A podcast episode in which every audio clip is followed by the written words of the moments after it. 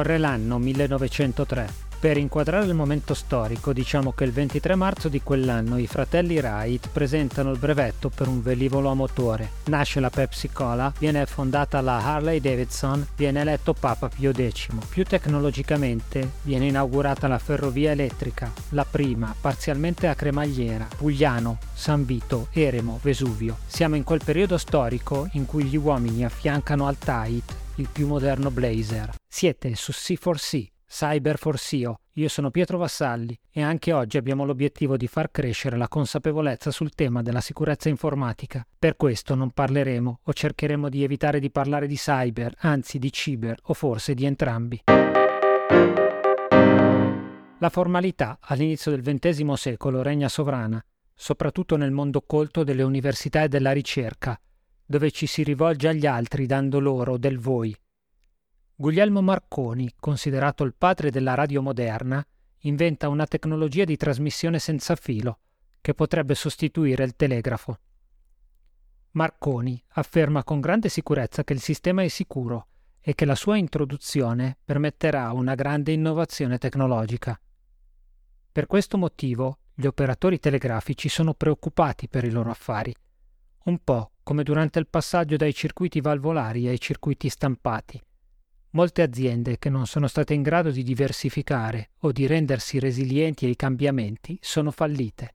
La Eastern Telegraph Company ritiene che i dubbi che alcuni scienziati hanno sulla tecnologia di Marconi siano reali e decide quindi di sabotare la grande dimostrazione che Marconi avrebbe fatto con il suo collega ed amico John Ambrose Fleming. Ingaggia quindi un personaggio discusso, metà mago e metà inventore, manager della Anglo-American Telegraph Company, azienda che a quel tempo controllava i brevetti radio di Valdemar Poulsen. Si tratta di Neville Maskelyne. Il piano dell'osco figuro è introdursi nelle comunicazioni che Marconi e Fleming, distanti 300 miglia, stanno per scambiarsi. Prima che la dimostrazione stia per iniziare, arriva un messaggio in codice Morse. Non si tratta di un messaggio di Marconi, ma del perfido Maskelyne questi, sfruttando potenti impulsi wireless per inviare i suoi messaggi, si è inserito nel canale di trasmissione ed in questo modo ha dimostrato che la radio non è un canale privato. Ha dimostrato che i messaggi wireless possono essere intercettati e interferiti. Il messaggio recitava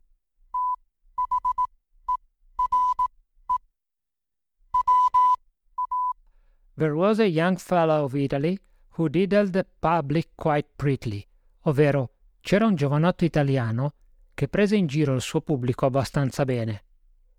Il messaggio era preceduto dalla parola rats, ripetuta molte volte. Topi, molte volte. Un insulto enorme per il 1903. In quel momento, in quel mondo, in quel modo di pensare, sembrava una sconfitta per il povero giovanotto italiano al quale la storia ha però dato pienamente ragione. Eppure. Eppure sono passati oltre cento anni e la tecnologia radio continua a manifestare alcune criticità. Le trasmissioni dati wifi sono critiche, intercettabili, deboli. O forse no. Se consideriamo che le basi militari hanno completamente bandito i canali radio per comunicazioni definite classificate come possiamo essere sicuri che le nostre trasmissioni garantiscano che i nostri dati preservino le quattro caratteristiche di confidenzialità, integrità, disponibilità e tracciabilità che devono avere? Per prima cosa, teniamo ben presente che tutto ciò che si chiude si può aprire. La discriminante deriva dal fattore tempo.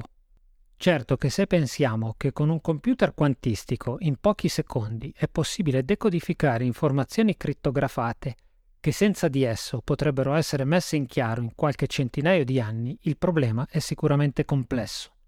Per ora, fortunatamente, esistono pochissime infrastrutture di quel tipo e quindi possiamo stare abbastanza sicuri.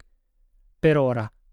Quando ci sarà quella che gli americani chiamano mass adoption, ovvero la diffusione di quella tecnologia su larga scala, il mondo si troverà di fronte ad un problema gigantesco Oggi possiamo però cominciare a ragionare su tecnologie che esistono, principalmente basate sullo zero trust, ovvero il non mi fido di nessuno. Queste tecnologie affondano le loro radici su protocolli di sicurezza che permettono l'accesso dei dispositivi solo se il proprietario ha correttamente acceduto alla rete aziendale, con credenziali magari basate sul multifactor authentication o ancor meglio sul protocollo FIDO2.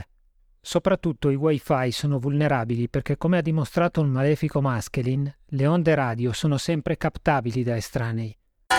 Questo non vuol dire che la tecnologia radio non si sia diffusa. Preferisco pensare che siamo tutti come il grande Marconi, sempre adottando precauzioni che ci mettono al sicuro, guidati da persone competenti che ci possono aiutare a definire le strategie che meglio possono soddisfare le nostre esigenze di confidenzialità, integrità, disponibilità e tracciabilità dei dati.